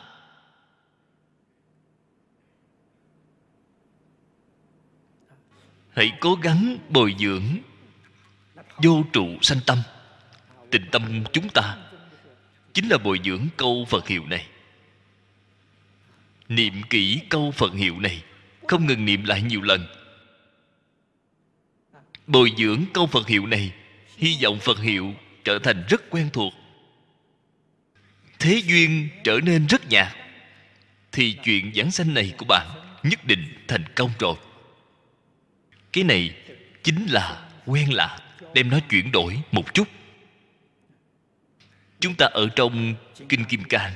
Kinh này không dài. Bộ kinh văn này tổng cộng chỉ có hơn năm ngàn chữ.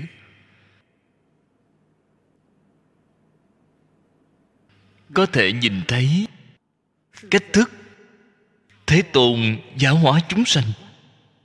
Nhìn thấy phương pháp mà ngài dùng từ trong đây thể hội được chỗ khéo léo tài tình của ngài. Như thế đây là, chúng ta lần đầu tiên nhìn thấy ngài quy kết. Quy kết về có thể dùng thân tướng thấy như lai. Kết quy về một câu này. Không trụ nơi tướng, quan trọng ở chứng tánh vậy mục đích của học phật không có gì khác. Chính là phải kiến tánh. Không chỉ chỉ là thiền tông, cổ vũ, minh tâm kiến tánh. Đại tiểu thừa, bất luận một tông phái nào cũng không có ngoại lệ. Nếu không kiến tánh vì là không phải phật pháp rồi.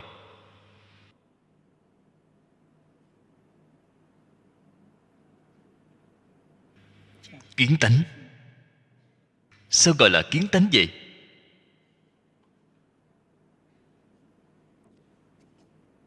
Tự tánh là bản thể của vũ trụ dạng pháp.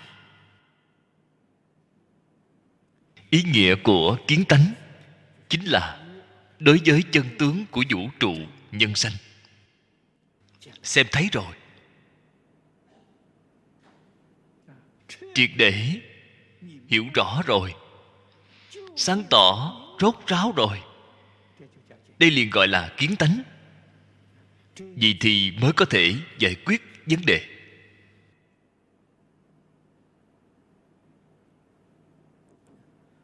Chấp tướng thì dính có.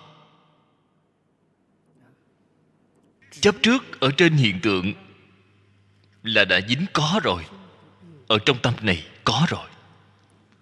Không chấp thì dính không? Bảo bạn tất cả không chấp trước thì sao? Không chấp trước không rồi, cái gì cũng không có. Kỳ thực, bạn đã chấp trước không rồi. Đều đang chấp trước. Không thể không chấp trước. Là bệnh thông thường của tất cả phạm phu. Tiểu thừa, giữ phàm phu tương phản. Liễu tri, thân tướng thị huyễn. Chứng đắc thiên không, nhi liễu sanh tử, xuất tam giới. Nhiên hữu đắc nhất bệnh bệnh tại trước không, thử không, nhưng thị tướng. Lục đạo phàm phu, dính có.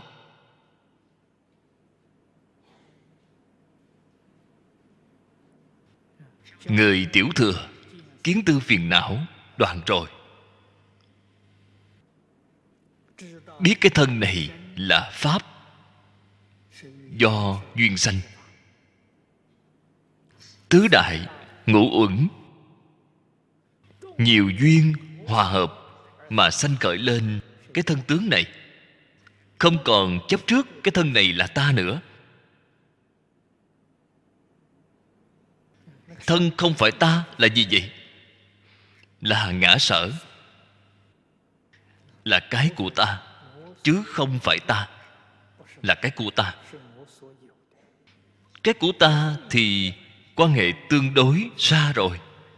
Thí dụ như y phục. Y phục là cái của ta. Đem thân thể xem giống như y phục vậy. Bạn thấy y phục bẩn rồi. Bạn có thể thay một bộ mới rất dễ dàng thay một bộ mới. Thân thể hư rồi, lập tức lại thay một cái thân thể mới, là giống như thay y phục vậy. Không có sợ hãi, không có đau khổ. Thân là cái ta có, chứ không phải là ta. Thế nhưng phàm phu chúng ta chấp trước cái thân này chính là ta. Cho nên bạn bảo họ đổi một cái thân thể, thế là họ đau khổ vô cùng, chết đi sống lại. Không nỡ rời xa chấp trước rồi. Cái này gọi là mê hoặc. Là chấp trước, là một quan niệm sai lầm. A la hán sáng suốt hơn phạm phu chúng ta, không chấp trước cái thân này. Cái họ chứng được là gì? Chứng được không rồi. Sao gọi là lệch không vậy?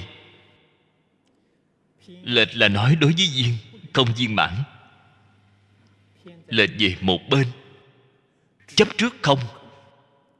Chấp trước không? Đó cũng là sai.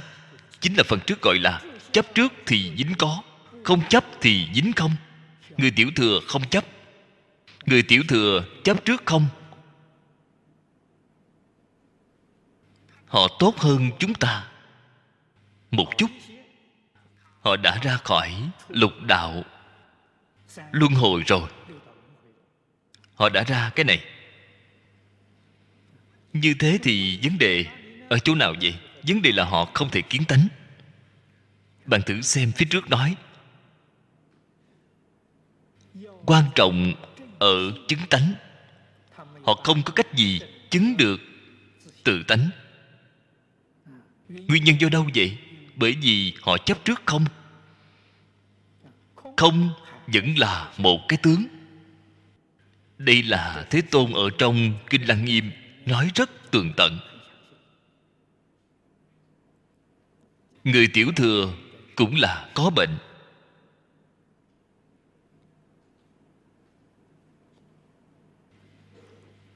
Chúng ta xem tiếp một đoạn dưới đây.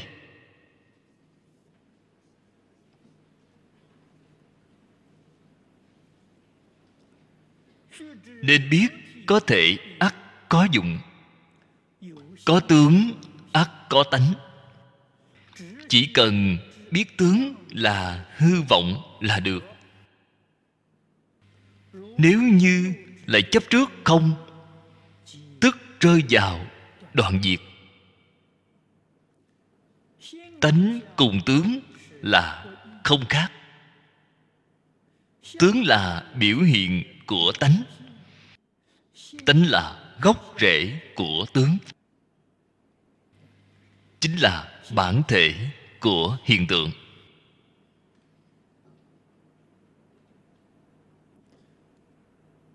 Sự việc này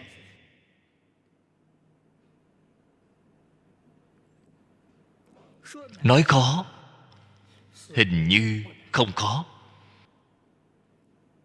Nói không khó, dường như cũng thật không dễ dàng. Nguyên nhân do đâu vậy? Do chúng ta vô lượng kiếp đến nay.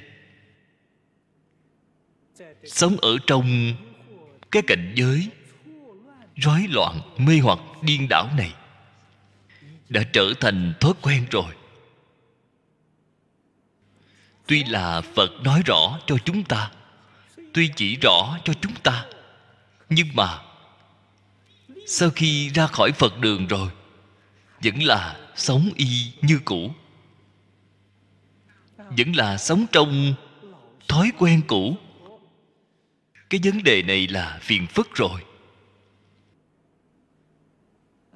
Cũng chính là nói, thọ dụng chân thật của phật pháp đại thừa, bạn sẽ rất khó thành hiện thực ở trong đời sống thường ngày. Cho nên nhất định phải nhận thức lại, khẳng định lại. Cũng chính là giống như phần trước đã nói, không ngừng lặp lại, không ngừng khẳng định. Để chúng ta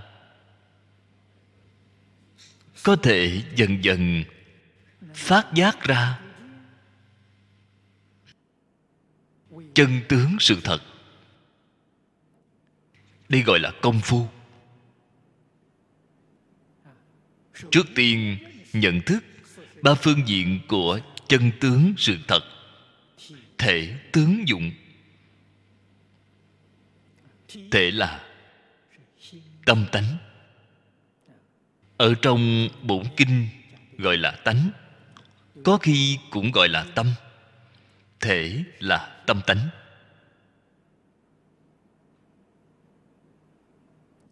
Tác dụng, nó là hiện tướng. Có thể ắt có dụng.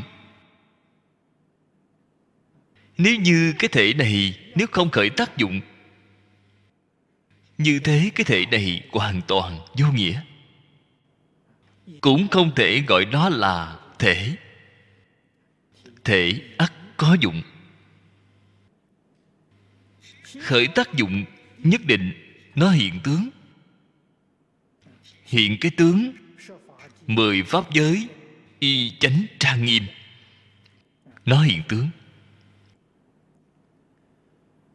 Thể năng hiện, tướng sở hiện. Năng hiện là một cái cái sở hiện là vô lượng, vô biên. Cái năng hiện vĩnh viễn bất biến cái sở biến, thiên biến, dạng hóa. Cái này nhất định phải hiểu rõ ràng. Cái có thể thay đổi. Chúng ta liền gọi nó là hư vọng. Cái bất biến chính là chân thật.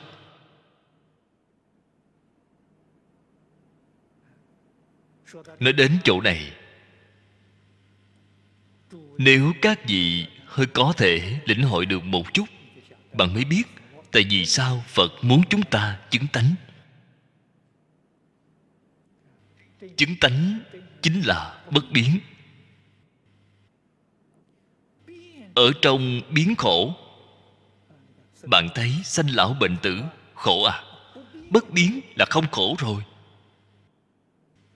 Cái bất biến này, người thế gian chúng ta thường nói, ở mãi tuổi thanh xuân, thế thì tốt biết bao tự tại biết bao, bất biến đó mà. Vấn đề là bảo bạn chứng tánh chính là tìm ra bất biến. Chúng ta hiện nay ở trong cái tướng biến đổi, có cái tánh bất biến. Sau khi bạn có thể tìm ra được cái tánh này, nói lại thành thật, cái tướng đó cũng sẽ không biến đổi. Nhiều lợi ích lợi ích không thể nghĩ bàn.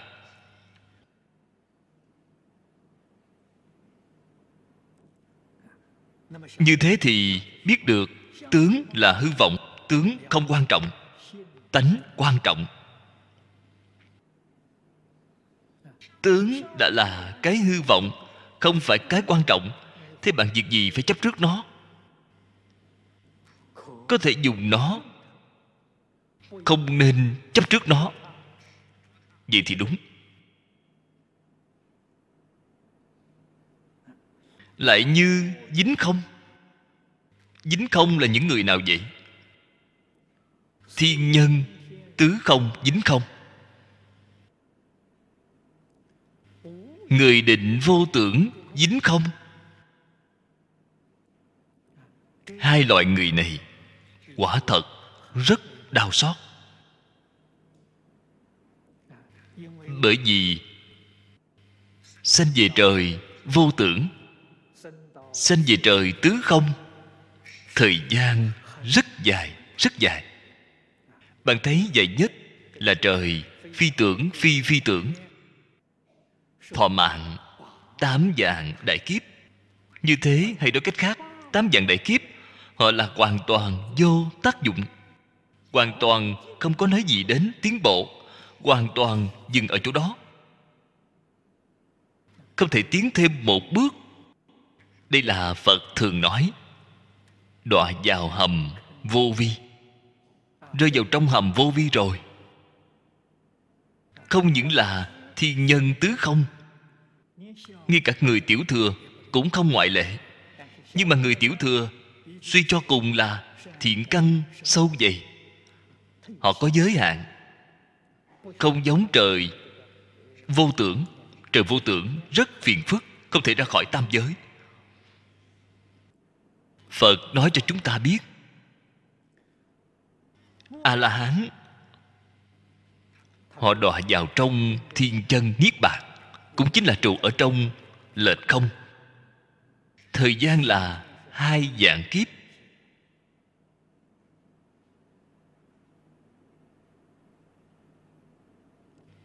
Sau khi hai dạng kiếp, họ có thể quay đầu. Họ có thể giác ngộ.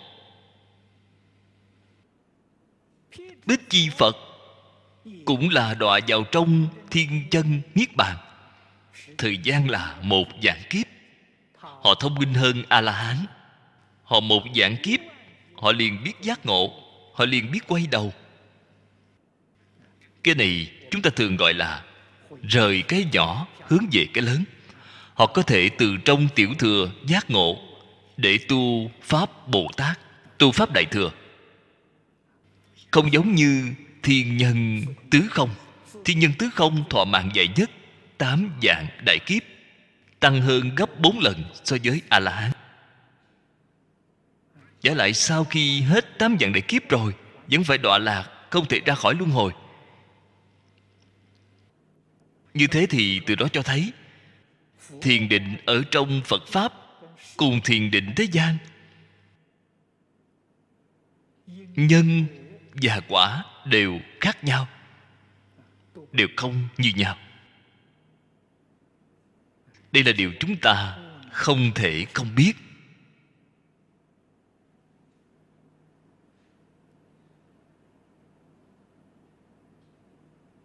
Đồng thời phải biết, tính tướng là một, không phải hai. Tánh là thể. Tướng là biểu hiện của thể. Trong ngoài, không hai. Từ đó cho thấy, phật đã hỏi, có thể dùng thân tướng để thấy như lai chăng? Nếu như không chấp trước thì có thể tướng chính là tánh tánh chính là tướng. Vừa có chấp trước, thế là không phải rồi. Vừa có chấp trước, tánh là tánh, tướng là tướng. Tánh không phải tướng tướng không phải tánh. Bồ tát quyền giáo trở xuống, đều có phân biệt chấp trước. Đối tượng của kinh kim cang là pháp thân đại sĩ không phải quyền tiểu bồ tát là pháp thân đại sĩ. Phật là nói cho người phát tâm đại thừa, nói cho người phát tâm tối thượng thừa. Cho nên cái đó khác nhau. Phật dạy người tu hành vốn để độ chúng sanh. Ý nghĩa của độ chúng sanh rất rộng phần trước đã nói, chúng ta không lặp lại nữa. Điều quan trọng nhất, phải độ chính mình. Mình là chúng sanh, là người đầu tiên cần độ. Nếu dính vào không vô vi, làm sao độ được? Dính có thì không cần nói nữa rồi dính có là chắc chắn không thể độ rồi, là phàm phu rồi. Chấp không cũng không thể được độ. Vì thế, bát nhã phải không trụ hai bên. Phải không trụ có, không trụ không mới có thể xứng tánh. Hai bên có không, đều không trụ. Không trụ cách tu như thế nào vậy? Đều ở trong đời sống thường ngày. Mặc áo, ăn cơm, làm việc, đối nhân sự thế tiếp vật là ngay trong những chỗ này. Bạn hãy tu tu không trụ không trụ hai bên có không? Thế bạn chính là tu pháp môn kim cang bát nhã. Ngàn kinh dạng luận chẳng qua là nói rõ lý ấy, phát huy lý ấy. Là càng ở trong kinh đại thừa, nói càng thấu triệt. Không những lý luận nói thấu triệt,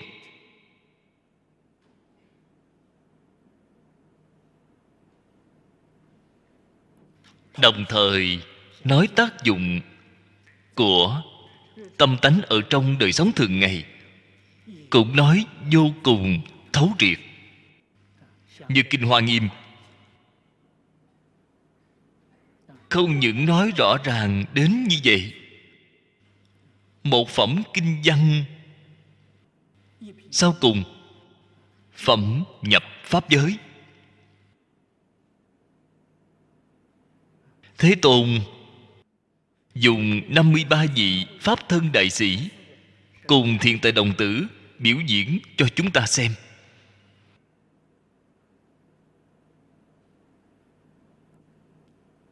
Cho nên kinh hoa nghiêm quá hay. Có lý luận, có phương pháp, còn kèm thêm biểu diễn. Loại sách giáo khoa này tìm ở đâu ra được? Kèm thêm biểu diễn. Vô cùng hiếm có và chúng ta biết cổ nhân vào thời xưa, trung quốc, một bộ sách quan trọng nhất của người có học là tứ thư. Người hiện đại hầu như quên sạch nó rồi. Tứ thư là do chu hy đời tống biên soạn. Sau khi chúng ta đọc hoa nghiêm rồi, hãy quay lại xem tứ thư, khả năng là chu hy xem kinh hoa nghiêm có được linh cảm. Bởi vì cái phương pháp biên soạn đó của ngài giống như kinh hoa nghiêm. Có lý luận, có phương pháp, có biểu diễn. Ngài là lấy hai thiên đại học trung dung ở trong lễ ký. Hai thiên này là ở trong lễ ký.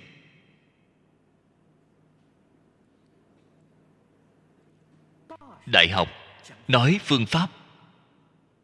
Phương pháp gì vậy? Xin thưa với các vị, phương pháp sống. Phương pháp sinh hoạt. Vô cùng gần gũi. Trung dung là nói đạo lý. Nó có lý luận, có phương pháp. Luận ngữ cùng mạnh tử là biểu diễn. Làm ra cho chúng ta xem. Bạn thử xem, khổng tử làm thế nào đem những lý luận, phương pháp này ứng dụng vào trong đời sống của ngài? Lý luận, phương pháp ở trong luận ngữ chính là đại học trung dung. Mạnh phu tử, làm thế nào đem cái lý luận và phương pháp này ứng dụng vào trong đời sống của ngài? Biểu diễn cho chúng ta xem. Cho nên luận ngữ mạnh tử là rất giống 53 tham ở trong kinh Hoa Nghiêm. Thực sự là Bộ sách giáo khoa Cao cấp. Phương pháp Biên soạn Vô cùng viên mãn, Kèm theo biểu diễn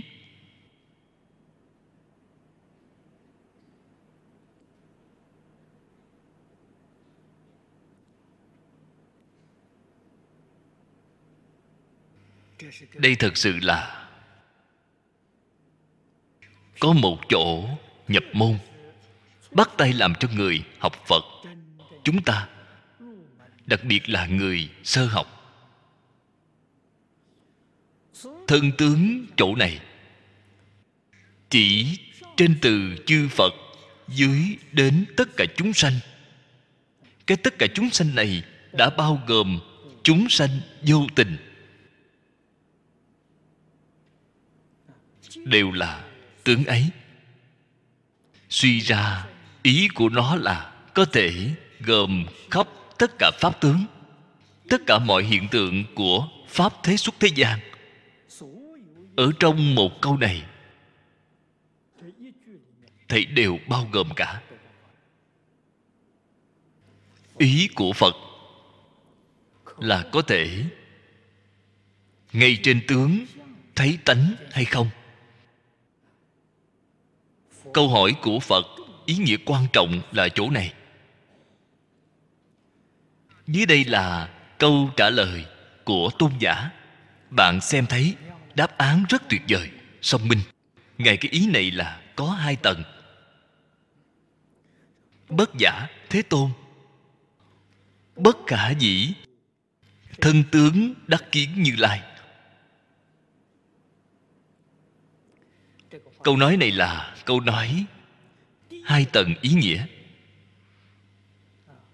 Bất giả thế tôn chi bất, thì duy duy phủ phủ. Ác phủ quyết giải. Ký đáp bất khả, phục khuyết khả dĩ. Cố thị song minh. Cho nên câu này phải đọc như vậy. Bất giả thế tôn bất là có thể dùng thân tướng để thấy như lai. Cho nên phía dưới chữ không của không thể, đó là có hai cách nói. Một cái là không, có thể dùng thân tướng để thấy như lai. Một cái là không thể dùng thân tướng để thấy như lai. Cho nên câu này có hai ý. Tại vì sao lại có hai ý vậy? Ở trong hai tình huống. Không thể lấy tướng làm tánh.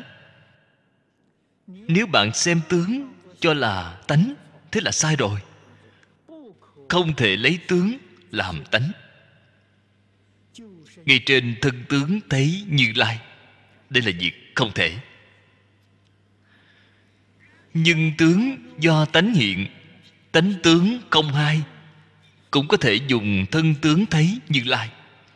Tỏ rõ tánh tướng vô ngại, tướng không chứa ngại tánh. Lý sự vô ngại, sự sự vô ngại. Cho nên, câu trả lời này là có hai tầng ý nghĩa. Câu nói này là câu nói hai tầng ý nghĩa cách trả lời này. Người thông thường rất khó hiểu rõ.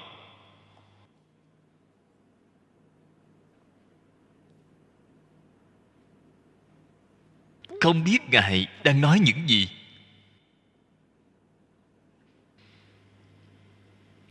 Ở trên hội bát nhã,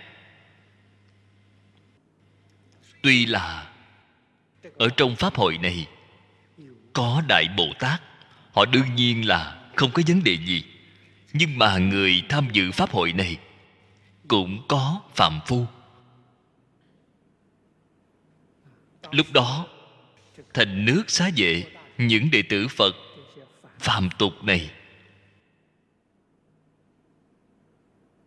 Họ rảnh việc cũng có thể đến tịnh xá kỳ viên nghe phật giảng kinh. Những người này là khó hiểu rồi. Cho nên cần phải tiến hành giải thích thêm. Dưới đây là giải thích rồi. Tại sao vậy? Thân tướng mà như lai nói, tức không phải thân tướng. Tánh là thể của tướng. Tướng là dụng của tánh. Cái này phía trước cũng đã nói qua rồi. Tướng phi tánh bất dung. Tánh phi tướng bất hiển. Hai câu nói này rất quan trọng.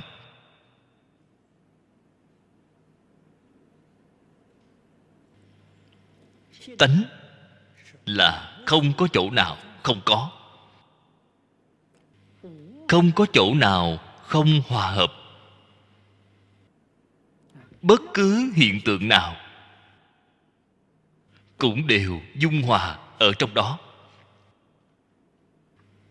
Giống như sữa và nước hòa vào nhau vậy. Lìa khỏi tánh, nhất định không có tướng. Cho nên, từ trên tướng có thể thấy tánh. tánh nếu không có tướng thì tánh ở chỗ nào vậy? A ni tho phở a ni tho phở a ni tho phở